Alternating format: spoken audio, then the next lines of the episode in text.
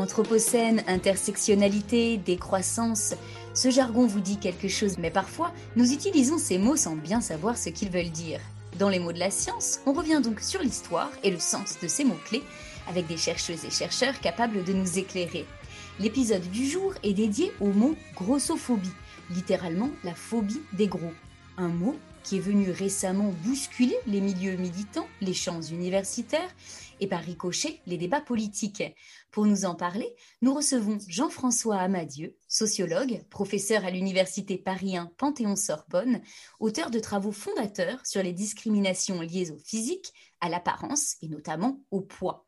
Je citerai deux de ses ouvrages majeurs publiés à quelques 15 années d'intervalle, Le poids des apparences, paru en 2002, qui détaille les effets de l'apparence physique sur la réussite scolaire, professionnelle, amoureuse, et La Société du paraître, les beaux, les jeunes et les autres, paru en 2016. Jean-François Amadieu, bonjour. Bonjour.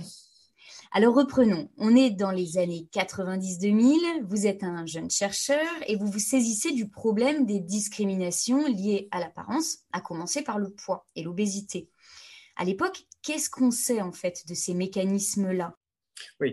Alors la situation dans les années 90, c'est à peu près la suivante. Il y a des gens qui travaillent à l'étranger beaucoup sur euh, euh, le physique préféré euh, chez les hommes et les femmes, sur la beauté, sur déjà les stigmatisations, les préjugés à l'égard des physiques. mais il n'y a pas de travaux sur les effets sur l'emploi. Et alors surtout, ce qui est frappant, c'est qu'en France, personne ne s'intéresse dans les revues scientifiques à ce sujet. Donc c'est vraiment très frappant. Et c'est justement pour ça que ça m'intéresse. Me dis, mais comment c'est, il est possible qu'on ne mène pas de travaux euh, nombreux sur un sujet qui paraît aussi important euh, et comment se fait-il qu'en France il y a un véritable tabou sur le sujet euh, au, plan scientifique? Et c'est pour ça que je décide à ce moment-là de faire état de tous ces travaux étrangers. Ce qui ne plaît pas au début aux éditeurs qui me disent euh, ah oui mais là euh, c'est tout ça c'est euh, c'est des travaux étrangers c'est pas ça va pas intéresser les Français c'est pas un sujet digne c'est pas un sujet noble et c'est vrai que le sujet de la grossophobie on parle comme ça maintenant mais ce sujet de l'apparence physique au fond il, relève plus du magazine féminin que de la première page d'un quotidien du soir. Est-ce que vous voulez bien nous donner un exemple de, travaux que vous vous mettez à mener? Est-ce qu'on travaille sur les biais, c'est-à-dire les perceptions négatives à l'égard de personnes en surpoids? Est-ce qu'on travaille sur des milieux particuliers, par exemple le milieu professionnel? Voilà, quelques exemples pour qu'on comprenne bien comment vous mettez les pieds dans le plat.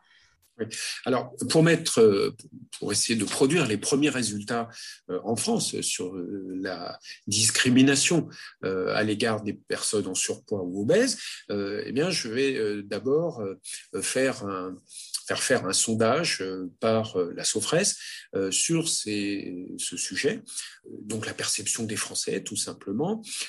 Et ce sondage, d'ailleurs, sera repris dans les années qui suivront par, au niveau européen, dans l'eurobaromètre euh, euh, qui posera les mêmes questions. Notamment, c'est des questions sur, euh, par exemple, la suivante, est-ce qu'à l'embauche, vous pensez qu'une personne obèse a les mêmes chances qu'une autre personne? Et là, 74% des Français en 2003 disent déjà, bah, non, bien sûr, cette personne n'a pas les mêmes chances. Et on retrouvera jusqu'à maintenant des résultats équivalents. Et pour que chacun comprenne, c'est des niveaux considérables qui sont supérieurs à d'autres formes de discrimination dont on parle souvent, comme par exemple la discrimination en raison de l'orientation sexuelle, mais qui aux yeux des français leur paraît moins disons, euh, un facteur d'échec lors des embauches. Donc, il y a un sondage, et puis très vite, surtout, je décide de faire un testing, c'est-à-dire d'envoyer des CV qui sont similaires, et vous savez que euh, simplement, dans ces CV qu'on fabrique, il y a une différence, et là, la différence, c'est que je mets une...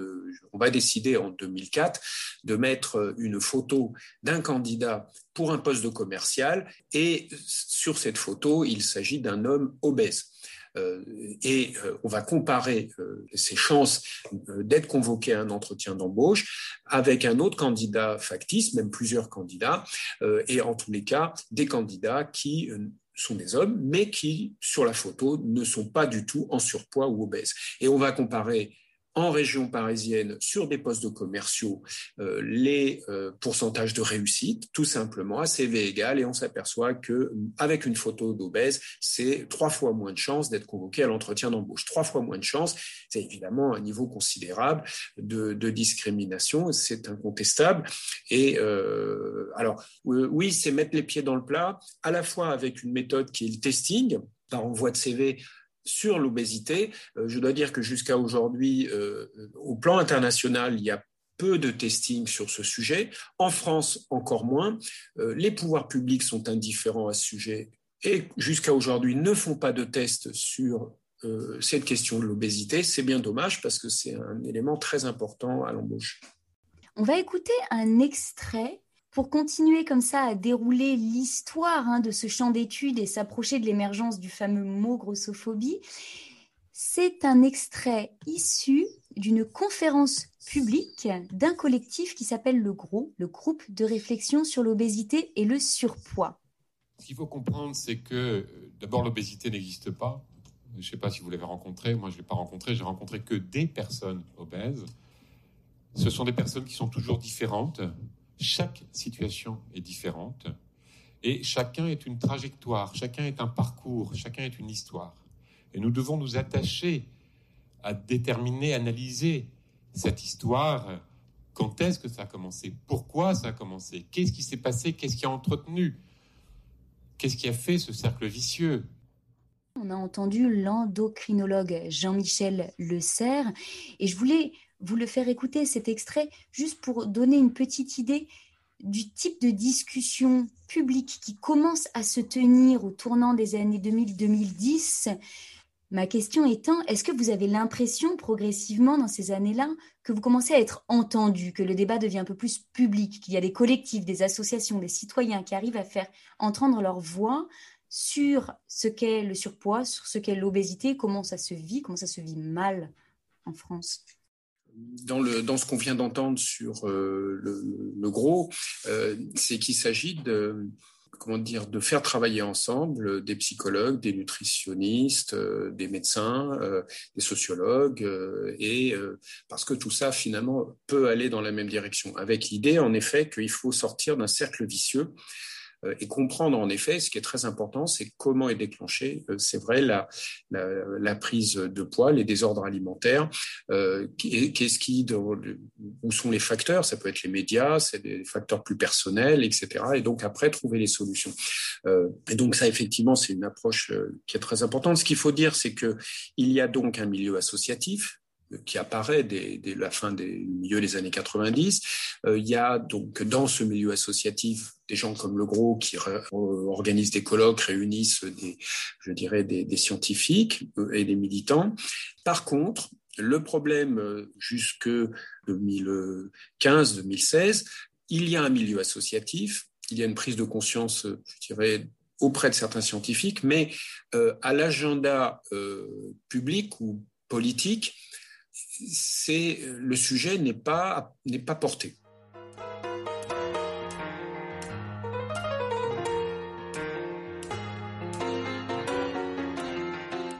Alors nous voilà à un tournant. On est à la fin des années 2010, donc très récemment. Et là, le mot grossophobie débarque et va changer beaucoup de choses. Forcément, un seul mot pour dire tous les biais et les discriminations subies en raison du poids, bon, forcément, ça simplifie la vie. Qui l'amène ce mot? Qui le crée? Est-ce que c'est une traduction? Est-ce que vous voulez bien nous raconter l'arrivée, l'émergence de ce mot en France? Ah, En fait, euh, euh, à mon sens, la popularité du terme, elle va, euh, elle va provenir de, d'ouvrages à succès euh, et ça va être porté par euh, des, euh, font des militantes qui vont témoigner de, parfois de leur expérience personnelle. D'ailleurs, en général, c'est le cas. Et il s'agit évidemment de Daria Marx ou de Gabriel Dédier, mais c'est là que le terme va vraiment être, être popularisé et va, va, s'imposer finalement par rapport à d'autres expressions qu'on aurait pu employer. C'est à partir de ce moment-là que ça va se produire. Bonjour Daria Marx. Bonjour. C'est quoi la grossophobie La grossophobie, c'est l'ensemble des discriminations qui sont faites aux personnes grosses ou obèses, si on emploie un terme médical. Alors elle se manifeste comment cette discrimination? Malheureusement, c'est dans tous les domaines de la vie, que ce soit dans le privé, dès l'enfance, dans la famille, qui est un environnement souvent toxique, aussi à l'école avec le harcèlement scolaire. Et alors vous dites que tout le monde est grossophobe, on est tous grossophobes. Malheureusement, que vous le vouliez ou non, oui, parce qu'on est dans une société grossophobe. L'idéal de réussite de vie, c'est être mince. Donc on est tous élevés dans l'idée qu'être gros, bah, c'est moche. Alors que non, c'est pas forcément moche.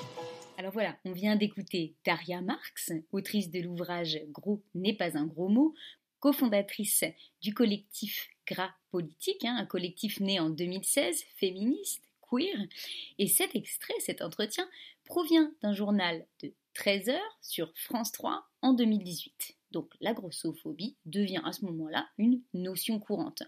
Alors c'est clairement le résultat d'une percée militante, hein, d'un renouveau des luttes féministes, antiracistes, LGBTQI, qui s'emparent aussi des discriminations en raison du poids et dont les idées circulent vite euh, grâce aux réseaux sociaux. Est-ce que vous voulez bien nous dire un mot de ce contexte? Oui, alors ce qui va vraiment changer euh, complètement la, donne, euh, si vous voulez expliquer aussi l'essor du terme grossophobie ou fatphobie, c'est le, fait que les militants d'autres causes, donc la question, la question noire, la question LGBT, les questions de, genre, les questions de handicap aussi. Donc vous avez des militants qui vont se saisir de ce sujet. Euh, en considérant, euh, et aussi des, analystes, mais qui considèrent qu'il faut avoir une approche intersectionnelle et que euh, les, au fond, la stigmatisation, les préjugés et les discriminations à l'égard des personnes en surpoids ou grosses vont être une, autre forme de la domination et qu'au fond, on peut les expliquer avec la même grille de lecture que celle qu'on applique à d'autres euh, et que au fond, ça s'articule, ça se cumule, c'est même une forme de cumul de discrimination, et ce serait explicable de cette manière. Donc, euh, je ne vais pas rappeler ce qu'est l'intersectionnalité, mais c'est exactement euh, ça, bien sûr, qui est mis en avant. Donc ça va évidemment fortement, comment dire, démultiplier la prise de conscience, l'intérêt pour ces sujets, euh, euh, qui sinon seraient restés euh, totalement ignorés. Pour, pour, prendre un exemple simple, c'est à partir du moment où vous dites là, c'est très important que les femmes échappent à la tyrannie de la, de la minceur et qu'elles sont les premières victimes de l'obésité, ce qui d'ailleurs des jugements sur l'obésité, ce qui d'ailleurs est vrai, des discriminations sur l'obésité, c'est le cas. Donc à partir du moment où vous dites c'est une question de femmes et c'est une question centrale, les femmes en sont les principales victimes, bon, même si c'est euh, un peu excessif parce que les hommes aussi, mais si vous le dites, évidemment tout le monde comprend, et c'est ce qui s'est passé, que ça va avoir un effet très fort et ça va euh, évidemment légitimer totalement euh, l'intérêt pour l'obésité ou le surpoids, et ça, va donner une forte légitimité, un écho très important. Et c'est ça qui, évidemment, est le, tournant, euh, un tournant majeur. Alors là où il faut être plus nuancé, c'est que certes, c'est un tournant majeur avec tout ce qu'on a vu sur les réseaux sociaux, prise de parole des stars, pétitions, euh, influenceurs. Donc là, il y a, les réseaux sociaux ont amplifié ce mouvement. Mais là où il faut être plus introduire une nuance, c'est que l'efficacité euh, à la fois des réseaux sociaux, de cette mobilisation militante et intersectionnelle, euh, que ce soit en France ou aux États-Unis, est au total limitée car euh, en réalité, si vous prenez l'exemple américain, il n'y a toujours pas de législation qui protège les personnes obèses ou en surpoids en dehors du Michigan. Donc, si vous voulez, vous avez 70% des Américains sont en surpoids. On continue à pouvoir se moquer d'eux, les discriminer, et, et, sans que la loi n'intervienne. Donc, évidemment, si vous comparez à d'autres sujets de discrimination, vous vous apercevez que finalement, même si on en parle, on est encore loin euh, d'être arrivé à un résultat. Alors peut-être que ce sera le cas dans quelques temps, mais euh, au mois de novembre, il n'y a toujours pas eu de référendum dans les différents États sur ce sujet, ça n'avance pas. Et donc, il faut bien voir qu'il y a quand même sur ce sujet de la grossophobie une inertie très forte. Donc, euh, voilà. Alors, ce mot, hein, grossophobie, appartient, vous l'avez bien expliqué, au vocabulaire de mouvements militants, qu'ils soient américains, français ou autres, faisant du corps un sujet politique. Euh, par conséquent, on sent parfois une petite tension avec le champ médical, comme une difficulté à faire coexister le, désir euh, légitime évidemment d'émancipation euh, et le savoir médical, le discours de santé publique. Comment les deux peuvent coexister? Comment ils coexistent? Vous, voulez bien nous en parler? Non, fréquemment les gens ne comprennent pas comment on peut à la fois banaliser euh, la prise de poids, ne pas juger négativement et jeter le discrédit sur la prise de poids. Comment on peut faire ça? Euh, de façon plus ou moins militante, mais on faire ça, le montrer, montrer des visuels où des gens ont pris du poids, etc. ne pas le condamner. et comment en faisant ça, on peut éviter les excès dans la prise de poids qui conduisent à l'obésité ou l'obésité morbide. Euh, et, parfois, les gens ne comprennent pas et se disent c'est complètement contradictoire. En réalité, euh, on sait que c'est pas du tout contradictoire. Au contraire, c'est la même chose. Et c'est pour ça que les médecins spécialistes des plans de prévention de l'obésité, de, les, les, plans nutrition santé en France, que ce soit actuellement ou dans le passé, sont tous des gens qui travaille bien sûr avec les militants ou avec des gens comme nous, parce que il faut que via la publicité, les programmes de télévision, tous les messages qu'on adresse, on évite absolument le cercle vicieux qui est je jette le discrédit sur la prise de poids euh, et du coup j'amène les gens à des désordres alimentaires euh, et euh, je les amène en réalité par des effets de yo-yo, je les amène et une dégradation de l'estime d'eux-mêmes, je les amène en réalité à trop prendre de poids et à avoir une obésité problématique.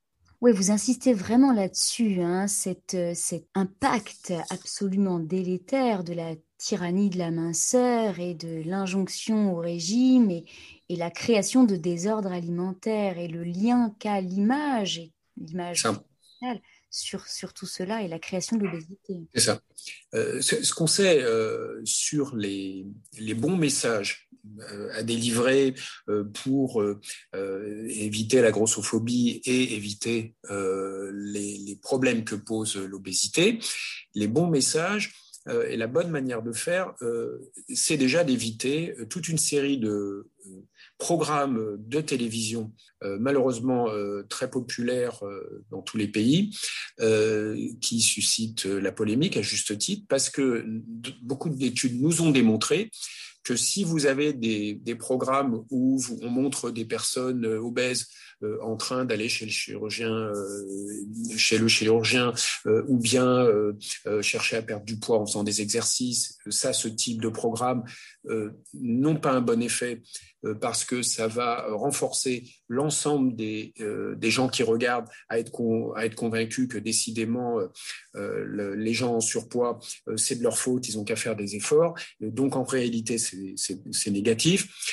tous, les, tous ces programmes de, de, fond de télé-réalité ou ces programmes qui, qui, qui, sont, dont on pourrait penser qu'ils sont positifs, en fait, ne pas, n'ont pas un effet positif et ne résolvent pas le problème. Donc, ils posent vraiment une difficulté. J'ajoute que, bien sûr, euh, beaucoup d'autres programmes de télévision euh, montrent trop euh, aux adolescents euh, des corps jeunes et minces, surtout des corps minces, et ça c'est un vrai problème dans beaucoup de télé-réalités.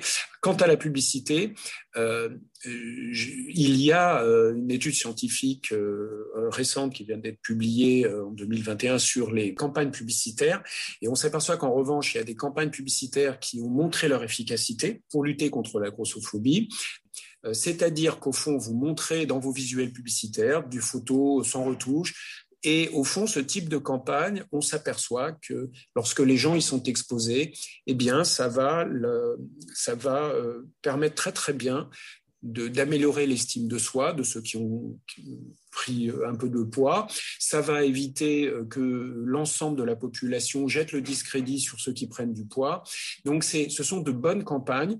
Euh, et en fait, ça, c'est un. Il, vaut mieux regarder, pour prendre l'exemple de cette étude, comparer par exemple les gens qui regardent une campagne de Dove puis une campagne de Victoria's Secret. voilà. Mais je ne sais pas s'il faut citer les marques.